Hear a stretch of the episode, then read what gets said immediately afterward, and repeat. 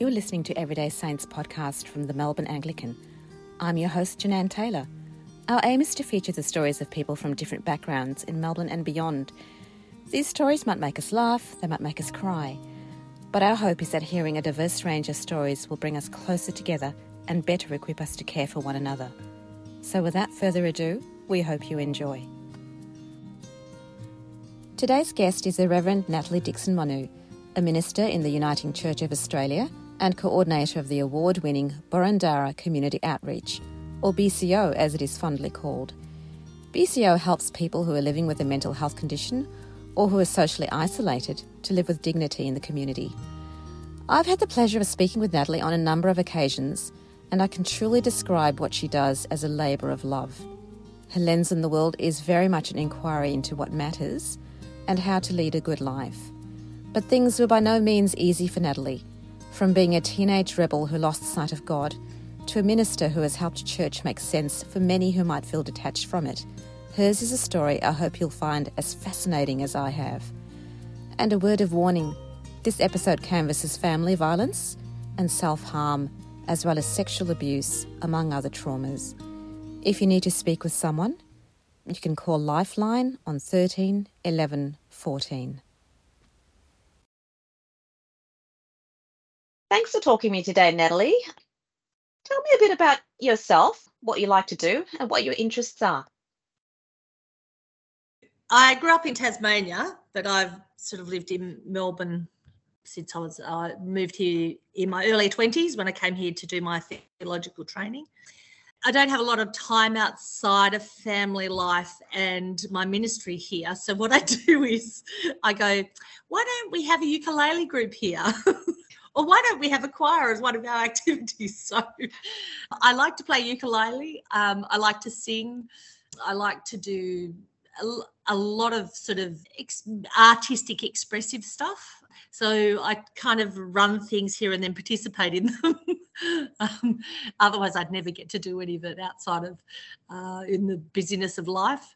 I also like to read when I can, which is usually on holidays, and love a bit of nature. Love to go, uh, particularly the beach in winter if I can get there. That's just uh, refuels me. Seems to um, do something to my soul. Tell me a bit about your upbringing. Yeah, so I grew, grew up in Tassie and in, it's a, a funny thing to say, in a Christian family, but a Christian family of which domestic violence was present. So it was a really weird mix of having been brought up reading the Bible and having a strong sense of the presence of God, but also knowing the presence of I don't want to say evil, but I mean the presence of a bad spirit that was wanting to suffocate life.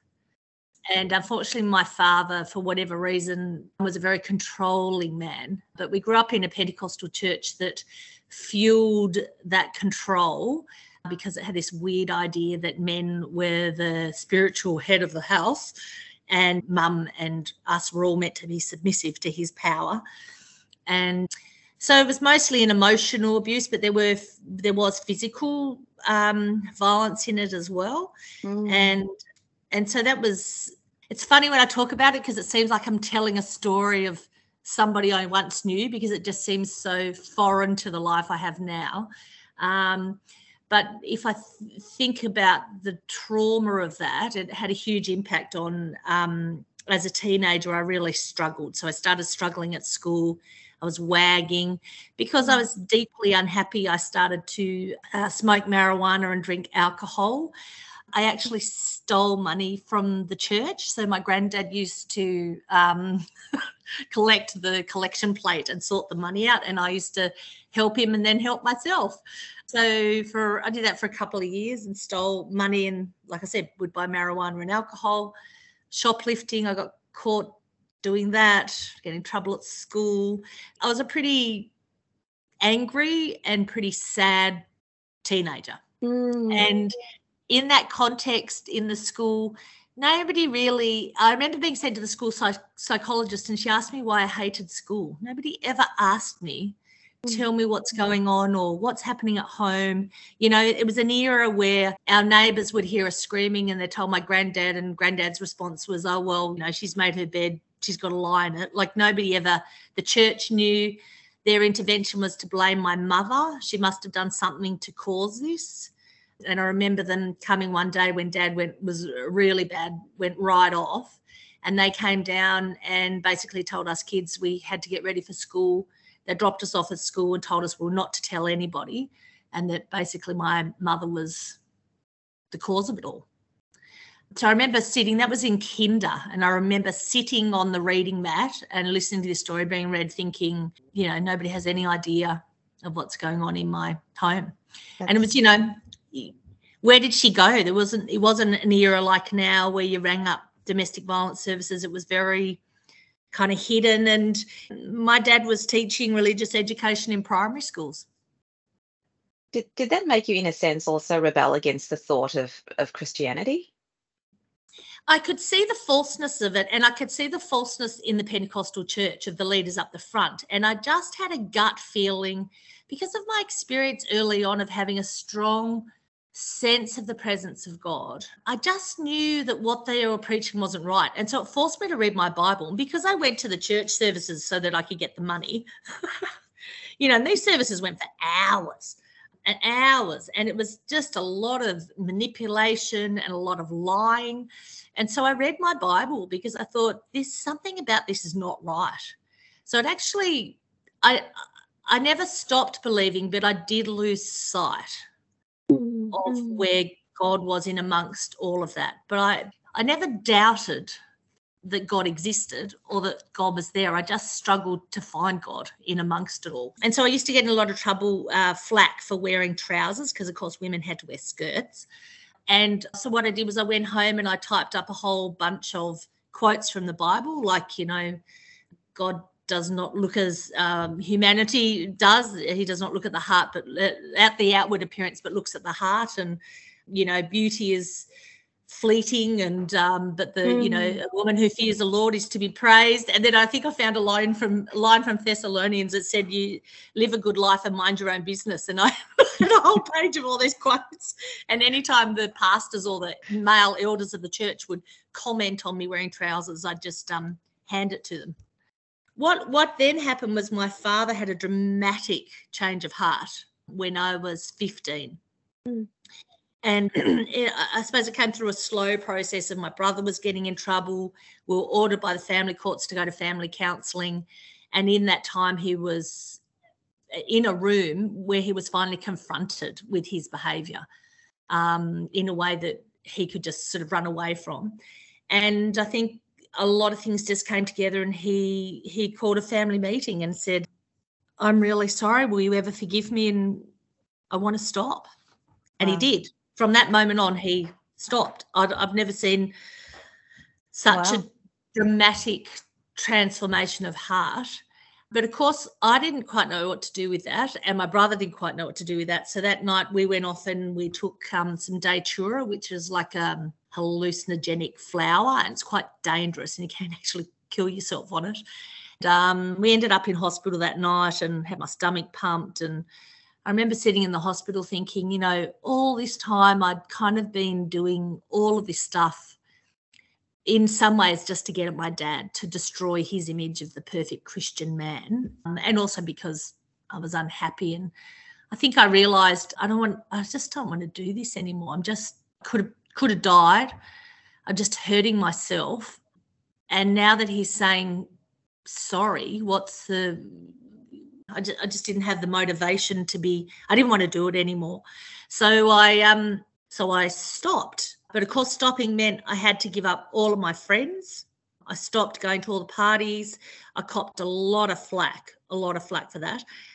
And then I started to read my Bible more and more. And I only had my mum, and my mum was an incredible support in that time. And I started to discover an incredible story about a father who did love me. And I just had a real, in a sense, a reawakening of that faith that had been there when I was young and that sense of God's presence. And and I chose to do a um, baptism Mm-hmm. And for me, that was a real sense of being able to wipe the slate clean. I felt, you know, I'd stolen money, I'd done a whole lot of bad stuff, and it was a real opportunity to say, I can start again. And that incredible gift of grace that means you don't have to walk around with that burden of feeling like you you're in debt all the time and got to make up for things that you've done. Um, and that was an absolute um, gift for me. Yeah. How did social justice become a focus? Well, when we were growing up, we also had a lot of people, uh, different people live with us. And then when I was about, we had people who had mental, struggling with their mental health. We had one guy who was an alcoholic stay with us for a while. My mum had always been somebody who cared for people who often were judged by others. So I, I, think I kind of always grew up with that sense. I think my experience as a teenager, where I was written off by a lot of people and um, made me understand from the inside what it was like to be judged and people not understand why, you know, why you might use drugs or why you might do what you do. And then we started to be part of the home um, Anglicare home sharer program where we had some young people come and live with us who struggled to be part of their families. Just always sort of had that sense of a heart for people who are on the edge. And I think because I knew what it was like to be on the edge and to be marginalized and judged. So I can't pinpoint why, but that just seems to be always why. And then when I read the text, the scriptures, that's what I saw in Jesus' story. That that's that's just a natural expression of our faith. Mm-hmm. Um, you know, he loved people who were unlovable. He touched people that were meant to be untouchable. And he included women. You know, that was like a radical thing for me. And then um, we left the Pentecostal church when I was about 16, and my parents ended up going to the Anglican church, and I ended up in the Uniting Church. And the Uniting Church I joined had a really strong social justice uh, expression of faith, and that kind of, in a sense, I think, just fostered fostered that in me. And then when I was about about 20, there it was around that time where I a lot of people were sort of discerning and saying to me, you know, what about ministry? I'd, i worked as a youth worker in the church and I was doing a lot of uh, worship leadership and some preaching. And people kept on sort of poking me and saying, Have you thought about ministry? And of course, it's the last thing on my mind. I originally was going to be a social worker. Okay. So that was sort of, in a sense, you know, an expression of where I was going. I wanted to do social work but something about it didn't quite fit. So I was doing my arts degree and I just, it was kind of right, but it wasn't the 100% right fit. And I couldn't figure that out. And then people were saying to me, you know, what about ministry? And I'm like, ah, I, I had a strong sense of being called to ministry, but not within the church. And I didn't really understand this. Mm. And then I went to a presbytery meeting and somebody got up and presented about the ministry of deacon in the Uniting Church, which is an ordained permanent um, ministry. And that it was like somebody had written a job description that just fitted. It was just this fit. So very unwillingly, I um, put my hand up, and that's how I ended up ordained in the Uniting Church. So I think I was ordained by the time I was, I think, 27 or something. So oh, unwillingly, goodness, but yeah. you you obviously came around to it very unwillingly and, and partly because i felt like i'd only just got my life back like just 20 and i just felt like i'd found my voice you know because there was other people men in the community who had been quite abusive other men in my extended family who had been quite abusive who i stood up against so I was mm. disinherited and you know that was a hard process but it was a process where i learnt how to find my voice and the courage. Mm. So, uh, yeah, candidating was a bit like, you know, I've just got my life and now you want it. like, I really just felt like I'd found myself and then God saying, okay, now I want that one. so I was, I was very unwilling and I was young. You know, who in their right mind at the age of 21 would candidate and, you know, want to be a minister when you're single and just everything about it felt wrong. But annoyingly, the church unanimously voted me in at every level and so I felt like I I couldn't uh, say no really. And of course, you know, it's that thing whoever wants to gain their life must lose it, you know, and it was that incredible sense of giving up so much. I had to move to Melbourne. Oh my gosh. My first placement was at Pentridge Prison in chaplaincy in the protective in protection with the highest ranking sex offenders in Victoria. I did it for 18 months. Um, Potentially that would be harrowing. It I think it it was a it wasn't i wouldn't have said it was harrowing. Um, and maybe that's because that stuff wasn't new to me. Mm-hmm. you know so so i wasn't surprised because i knew people like this. I'd met people like this before. So it wasn't it might have been harrowing for someone who came from a life where they'd never experienced any kind of violence or abuse or knew that these things were in the world. But for me that it was normal in that sense that there I knew that there were people like this in the world. One of one of the most amazing things I remember there was meeting a really high profile sex offender who had committed sex offences against many women. Mm. And I remember setting up for doing the church service and he came over to me and he said, um, I don't believe in the Trinity. And I said, okay. You know i said it's you know and we talked a little bit about how it's just an image of helping us to try and understand god the bigness of who god is and somehow trying to put a name around how we might talk about god. And he said oh no it's not so much that. It's i just don't um, believe three beings can be one. And then he said but i believe that two can be. So, of course, I looked up at him and I said, What do you mean by that? And he said, I believe two beings can be in one because I have it in myself. And then he just got up and walked away. And what he said was so true because there were days where I would meet the sex offender, and then there were days where I would meet him. Mm. And on one of those days where I met him, the man, he said, I've got something to show you. And he went back to his cell and brought out the most beautiful pottery I had ever seen. And as he was holding them in his hands and showing them to me, I was looking at his hands and thinking, those hands that had created such terrible destruction in so many people's lives, not just the women, but the ripple effect of that violence is enormous. And yet, those hands can create this beauty and mm-hmm. you know it's an awareness of the complexity of humanity that n- not even the most evilest of people are all evil. And it's very easy for us to call them evil and monsters and make them out to be monsters but they're not. They're actually just human. And and what scares us about them is that they mm-hmm. show us our own potential for evil. That's why we get frightened by them because we have within ourselves that struggle between those two sides. We have the capacity for great evil and great good. And we make choices every day about which direction we will go.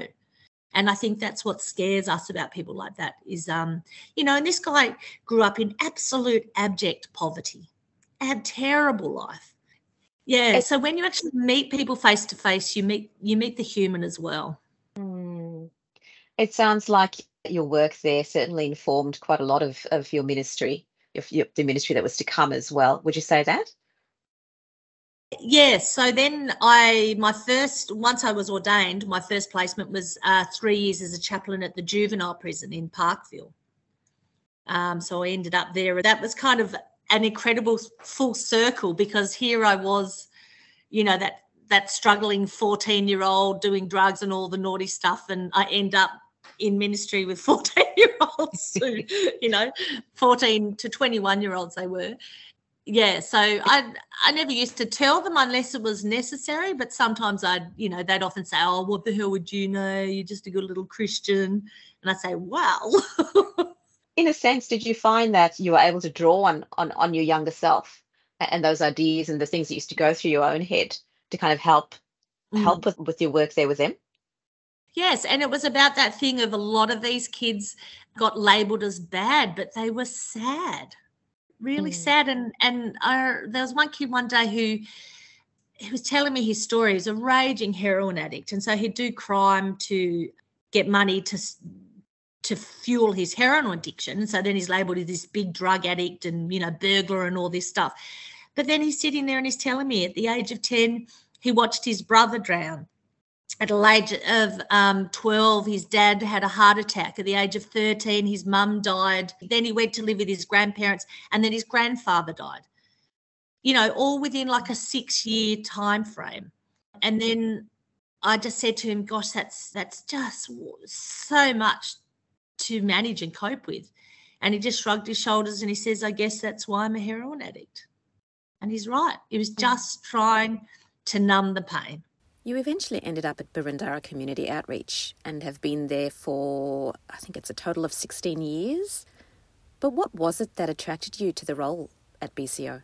After the three years of being there, um, it was around that time where heroin was really big, and uh, now amphetamines are the kind of main poison at the moment. But back then it was heroin, and we were having a lot of deaths, and I did a lot of funerals of those kids. And I think after three years of doing that, I found that really quite um, heartbreaking. I found that, you know, it's my first placement. I'm still quite young. I was only what 20.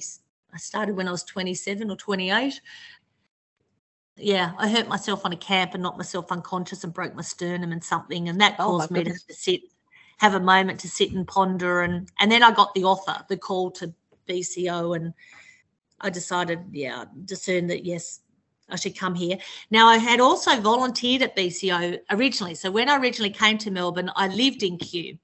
And then I got invited by the minister who was running BCO to come to the monthly church service. And I was really struggling to find a faith community to connect with here. You know, I'd left Tassie.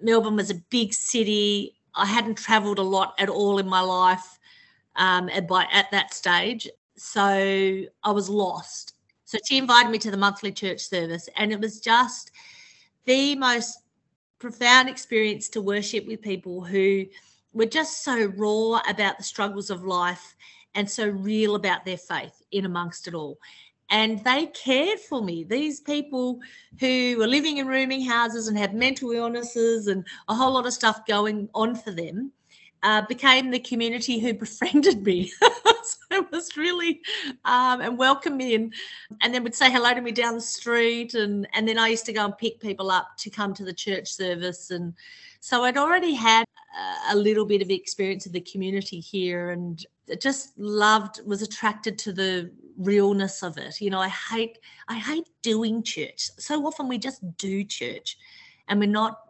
it's a liturgy that's not real in the sense that it's a lot of words but not a lot of connection of those words to people's lives. Or the words take up too much space and there's not enough space for people to be able to find god or express their uh, lament or their agony you know um, so anyway, so when they handed out a call, I kind of went, yeah, that's a good fit. So tell me how the work has evolved there at BCO. Yes. Um, so originally, when BCO was set up, it started at the time where there really wasn't a lot of the mental health services. So at that time, a lot of those drop in centres started at the same time as this ministry. And so it was set up really as like a community chaplaincy position. Um, it didn't have really anything in house other than the monthly church service. And that church service came out of the people in the rooming houses saying they wanted church. They wanted to have a church that could be their church because they didn't feel that they could connect in with the churches. They felt too judged or it was too wordy or um, and so it was like a chaplaincy position where it was outreach. She'd visit the rooming houses and then also connected in with the local services that that had drop in. So at that point, the Kew Neighbourhood House was a main player and also Mosaic. So those guys were running until about 2014.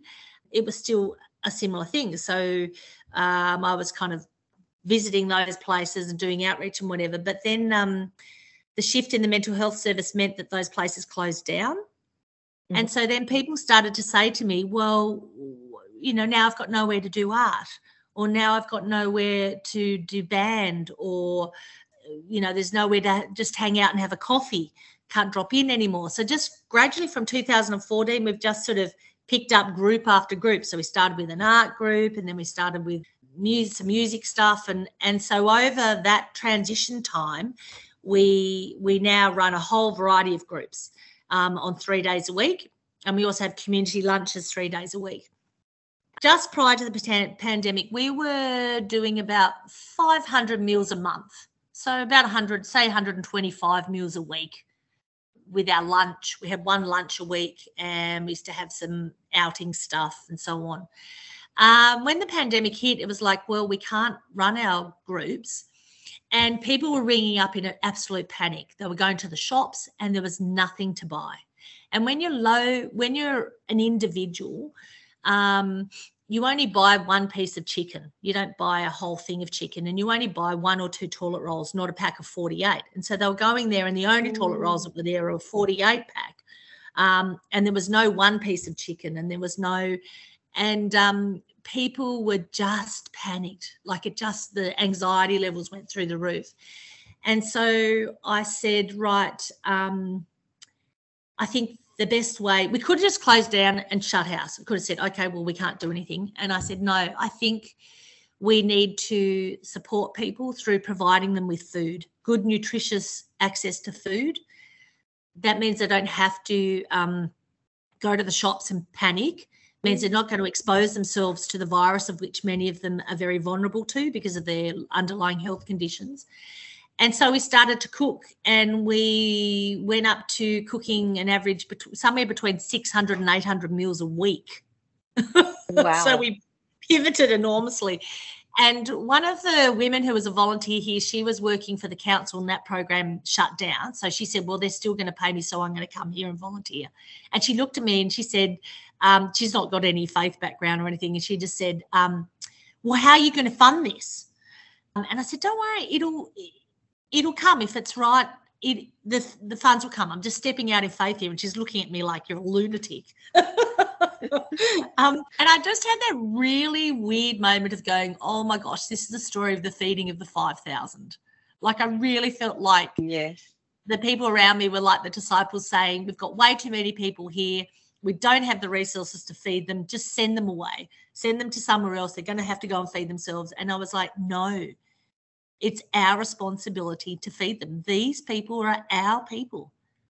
And the money just rolled in. It was just, and I think some of it was because a lot of the other big agencies just couldn't pivot and they really pared their services back. And so people were wanting to donate stuff because their businesses were closing down and there was no nowhere to donate to. So we scored a mm. whole lot of a whole lot of stuff. And then we just used to make people book in. So we didn't have too many people here at a time. And they'd come once a week. We'd give them seven meals of um, a really good, hearty cooked meal, and mm. then stuff for their lunches and breakfasts and whatever.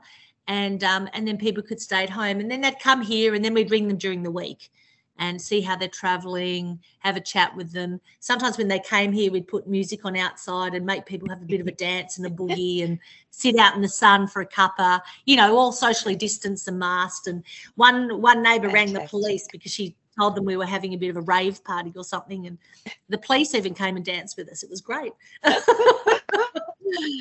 so yeah, so then when the pandemic sort of came to an end, we we and the other thing that happened here was we got a lot of homeless people housed in the hotels down just down the road from us mm.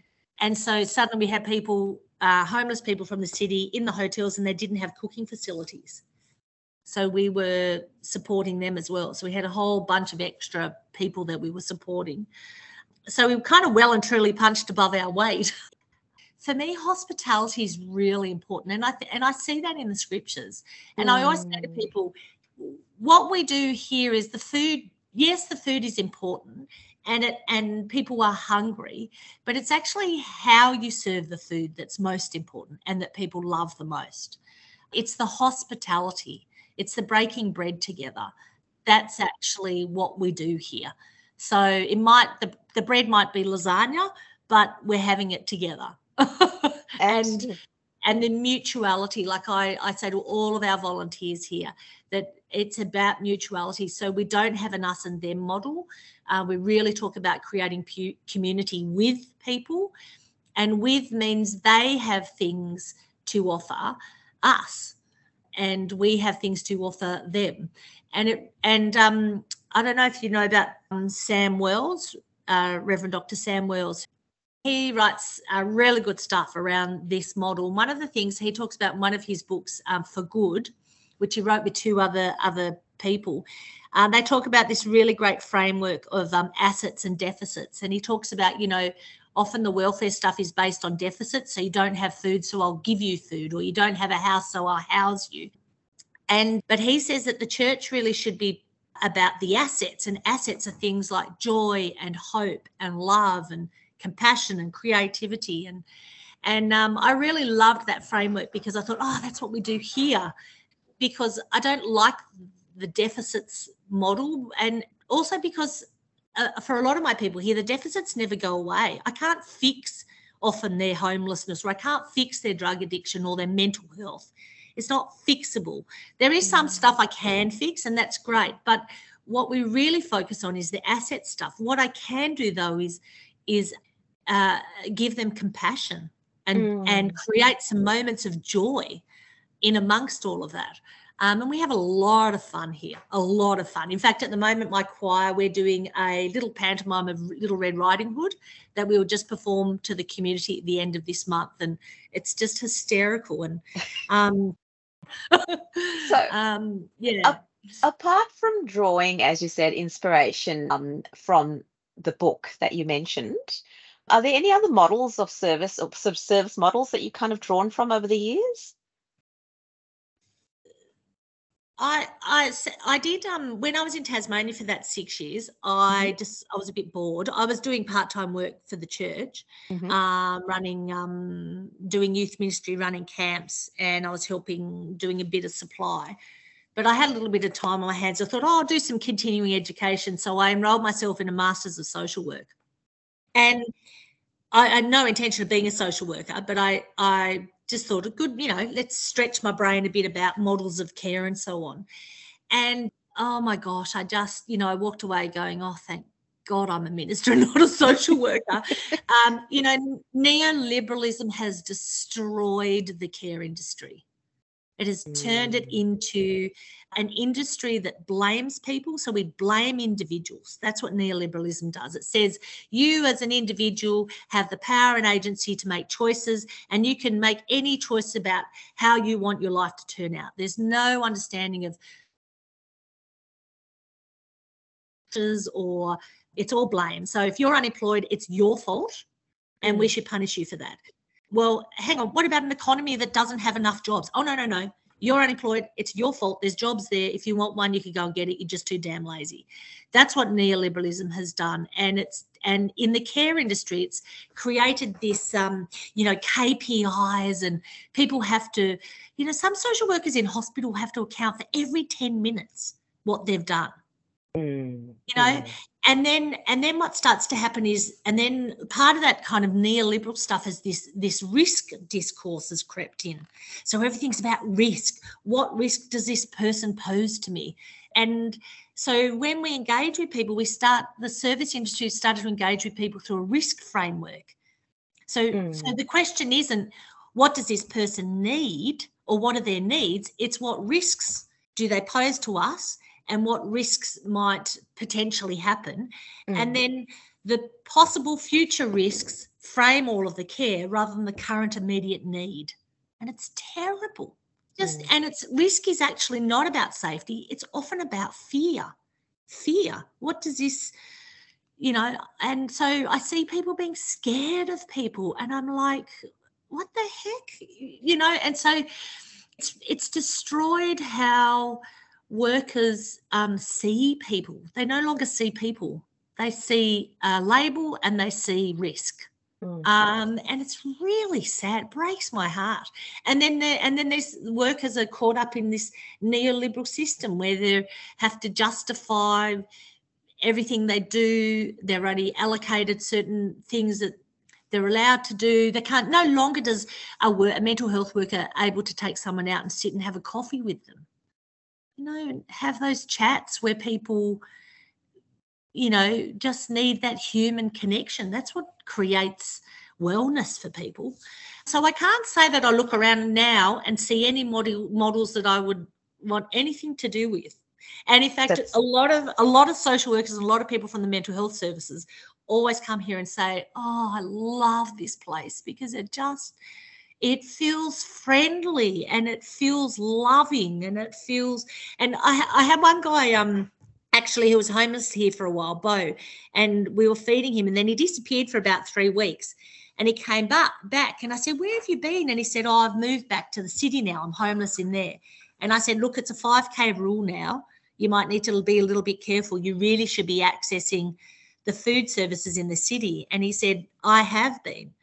And he said, But I can tell you now, their food's nothing like your food. He said, Your and and the words he used wasn't that the food tasted better. He said, Your food is made with love which I thought was very mm, interesting. Mm. Um, and in the same way that the woman who came here to our emergency relief, she hadn't eaten for three days, escaped domestic violence.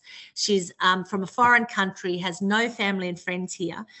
And we gave her food, we sat her down, she cried for three hours. We tag teamed with volunteers and myself looking after her, having cups of tea.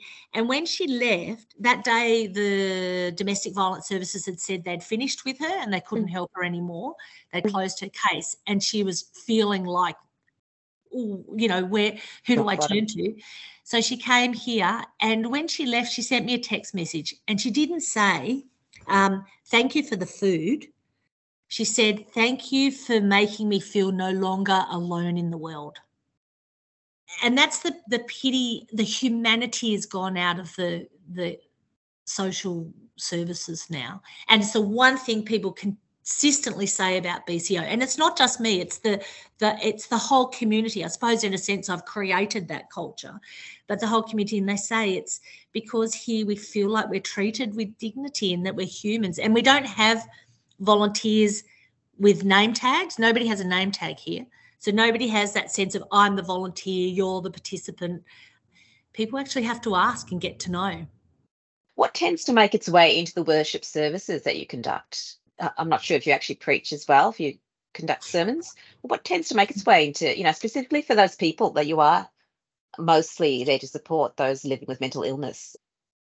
Like I said, originally there was never meant to be a church service with this. And people were saying to the minister, um, where's your church? And she said, oh, well, I don't have one. And they're like, oh, so you're not a real minister. They've they've sent us a dud minister. And she's like, no, no, no, I am. I'm ordained in the church. But um, and they're like, um, well, can you can you do a church for us? And she's like, oh, okay. So it never came from a sense of we're going to create church and make people go to church. It really was about um, an expression of the church, which is about being in solidarity with people who are on the margins and sitting with them and embodying the presence of God um, in that space and helping people to name um, God's presence in those places. So she said, "All right, well, if we're going to have a church, what does church mean for you?" And they said, "Okay, we well, we have to have a candle, and we have to have God's food, which is the communion. Um, we have to have the Bible, the book, and you have to wear the angel's dress, which is the alb, and we have to have a bell so we can ring it and tell everyone when it's on. um, so we don't do a bell. well, I suppose the bell now is my text message reminding them the church is on this Sunday.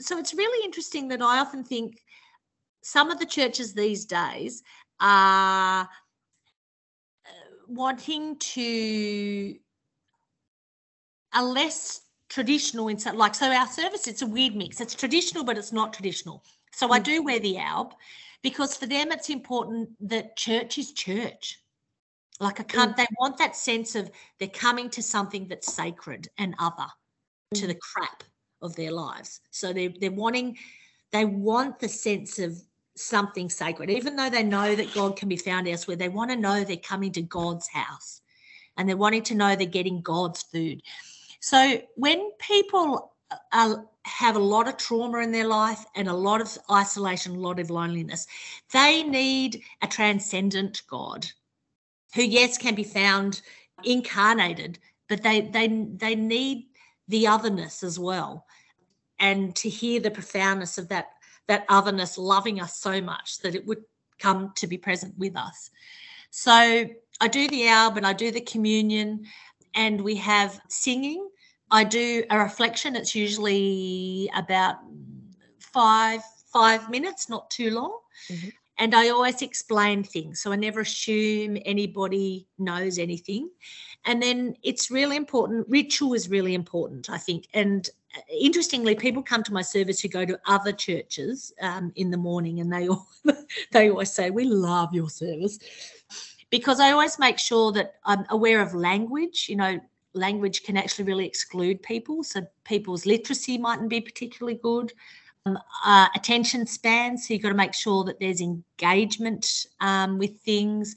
And I always try to do a ritual that reflects the, the, the message of the sermon. So, for example, we had, you know, I was doing the woman at the well a while back. Mm-hmm. And so I got the baptismal font and I had blue material coming out of it. And then I had a bowl of water on the top. And and then I got and then I had a jug beside it and I talked about the living water and people came and drank the water as a prayer. And we talked about um, the whole the, that whole thing of the living water and um, you know one time I did a story about touching the hem of Jesus's cloak and so I had white material and people came up and pinned their prayers to the edge of the cloak.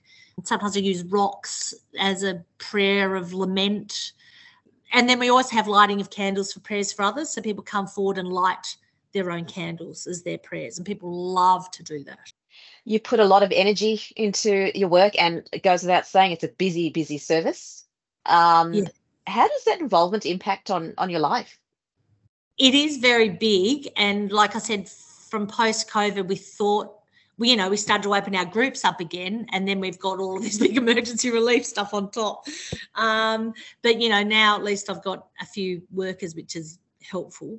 Um, it is, it is big, and it does take up a big chunk. And you know, like the last two weekends I've worked, uh, because you know the other thing is, you know, you you, you have to do that. It's a bit like fundraising or, or you've got to go and thank the churches that support. So on Sundays, you've got to go and visit them. And somebody had a big delivery of a donation on Saturday. And so we spent all day unpacking 400 grocery bags. So um, my children um, are really good kids. And, um, you know, sometimes at night, I just have to go and deal with something, take somebody to a hospital or drop food to somebody or there's something. And, um, you know, sometimes I say to my kids, you know, I can't sit and read a story with you tonight. I've got this happening. And they're always like, no, no, you go. That's okay. They need it. You know, my, my family are incredibly supportive. And in fact, the kids often have been engaged in here. And during COVID, my eldest daughter actually came down and volunteered during her VCE during year 11 and 12. So she's, she, and she helps do our social media stuff. And so they're really good really good kids in the sense that they um, support what I do, and uh, and it's it just ebbs and flows. You just got to make sure, like I always make sure what we did in a rhythm here of I couldn't go all year, so I said right, we're just going to work the groups and that on term basis, and then we have the school holiday groups stop, and that gave me a chance to actually catch up here at work, tidy up, catch up on admin, and then catch up with my kids because I would overwork at times. So then it was a bit of, you know, so I've managed to try and find a rhythm and I always take my holidays. I just don't think there's, I'm no good to anybody if I'm totally frazzled. So we always have January, January off and I turn my phone off. You know, you can't, I've been around this long enough to know that, you know, people will die. Yes, you do what you can, whatever, but that's the reality of life. Things happen. Sometimes people take their own lives you know you can't i can't go and sit with them every single night and expect that that's going to you know you do what you can but at the end of the day you have to have those really good boundaries and i suppose you know maybe that's why i've lasted 30 odd years in doing this one guy in the Remy house actually said to someone recently, "Oh, she must be new at this." And they said to her, "No, she's been around a long time." And, and he's like, "No, no, she can't be. She must be really new to this stuff." And they're like, "What makes you say that?" And he said, "Oh, because she's um so warm and compassionate." I think that's the reality. Some people get really jaded, but I just genuinely love hanging out with these guys. Like I just, but I, people are mysteries to be enjoyed, not problems to be solved. Absolutely. So, Natalie, what comes next for you and BCO and programs like it? I still feel very strong about being here with this ministry. We still have a lot, a lot of things happening, and and really don't feel anywhere near finished. My kids have told me I'm not allowed to finish because they're at high school down the road, and that's kind of like um, I don't have much choice, but I don't feel uh, I feel um, it's, it's good. It's where I'm meant to be. I think you know the church is changing um, and in a real a real time of transition and the difficulty for, for ministries like bco is that mission in the church really is an afterthought um, i hate to say that but that's my experience my experience in all churches not just in the Uniting Church, is that mission will be the first thing that will go when the money dries up. And that's where we're at now. I think there's there's not a lot of it does tend to be congregational centric. And there's a lot of resources caught up in congregations where we continue to fund full time ministers to 20 people. And yet I have 400 odd people that I support and care for.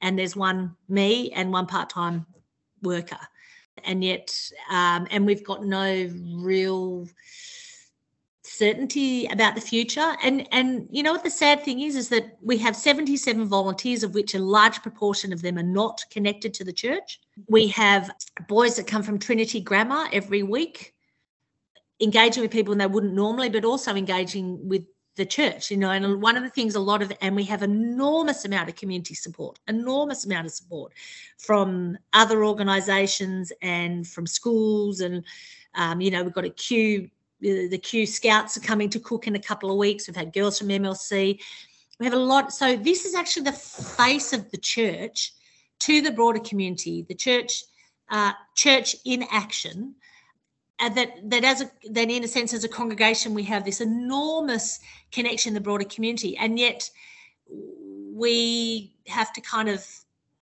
our funding you know security isn't secure.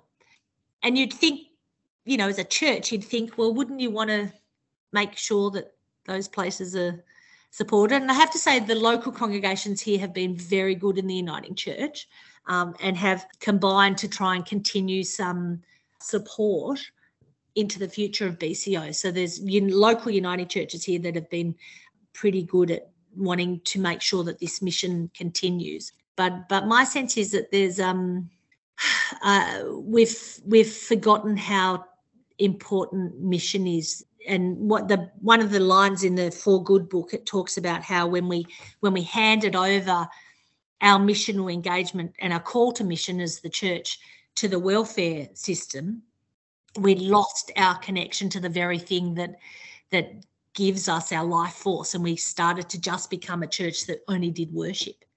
And how much that has formed the church over the last 80 years and shifted us into a focus of just personalized faith and it all being about worship um, and that worship has lost its connection to engagement in the community. And I think that's why the church has gradually over time been dying because we have it, it's become a little club club like in that sense. We've stopped being what the church had been for centuries. Like the church for centuries had always fed people, had always housed people, had run hospitals, schools. You only have to look at the tradition of the church before the welfare system came into being at what the church did. But interestingly, one of the questions that people always say to me is, How is what you do different from a social worker? And I have to remind them, no, it's the other way around. The question has to be is how is social work different from what ministry is because ministry was always about caring for the whole person. The church always did um, social work. Mm-hmm. It's just that when we handed that stuff over and the welfare state came into being, that's the, that's when social work came into being. It's a it's a it's a recent profession. Yeah, the church always did that stuff, and we've forgotten that in our memory. And I think because of that, we've lost our true identity is what it means to be the faith community. Do you have hope that with the volunteers that you've, uh, as you say, you've got the boys from Trinity Grammar and, and other places coming down? Um, do you have hope that they're in their own way going to be continuing the church in action legacy that you're helping to put out there? So, what's interesting is a lot of people are actually want my experience is a lot of people want to do things that contribute to making the world a better place. And it's about giving people that avenue through which to do that.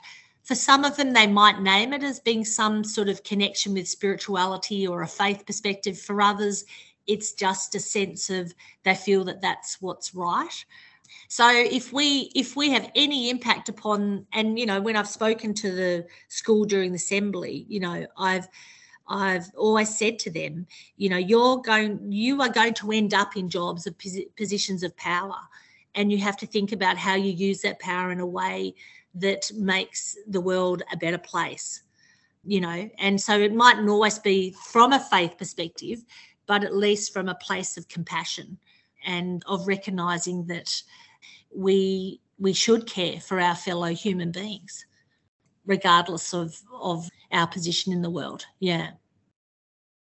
My experience is that people will talk a lot about spirituality or some sense of sense of that sort of stuff and that's what inspires them to do what they do but it doesn't necessarily won't necessarily mean an engagement with a traditional sense of of a, of a religion in that sense. Yeah but i think we need to be there to help people to foster that in people. Otherwise they just hear that voice of individualism that's rampant in our community which is all about you just look after yourself and that neoliberalistic stuff of you can just make your own pathway and screw the guy next to you if he hasn't done well for his life that's his problem. I don't owe him anything. Yeah. Reverend Natalie Dixon Monu, thank you very much for speaking with us. No trouble. Thank you for having me. You've been listening to Everyday Saints. This episode has been hosted and edited by me, Jenan Taylor, with help from Elspeth Kernebone, Michelle Harris, and Maya Pilbro. Graphics by Julian Karajich. If you have a suggestion for our podcasts, please email editor at melbourneanglican.org.au.